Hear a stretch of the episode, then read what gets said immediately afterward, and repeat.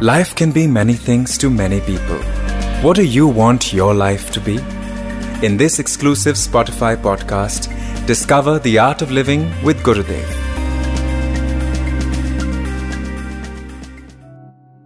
God loves us unconditionally. After knowing this also, why I expect love from others, even from my own family members? That is my question to you.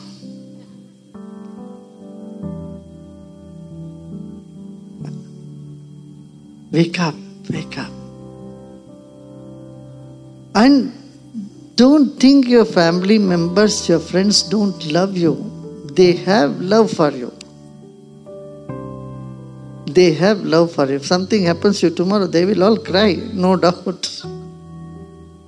They have love for you, but their way of their expression will be different. Don't try to judge someone else's feeling for you. And if you think they don't have feelings, you are mistaken. They do have feelings, but sometimes that feeling gets covered by their own tension, their own mind, their own problems. You know, when problems come or ignorance come, it only covers, it veils the feelings. Feelings don't die out, they remain somewhere deep inside. So, if their expression of love towards you is not very obvious, just know that they are in their own little difficulty. Their feelings are covered by some shield, some stress, something. That understanding will keep, bring maturity in you.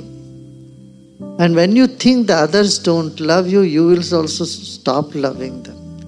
This is a spontaneous reaction that happens from. This is something you need to work on.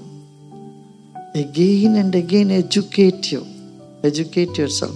Because you're so deeply ingrained in some patterns wherein you only respond. If someone gives you a flower, then you give back the flower. If someone gives you a thorn, you, you are never programmed. You are not programmed to give them a rose. Your programming is tit for tat. If they love me, then I love them. If they don't love me, then I won't love them. This is the you have to you come out of this programming.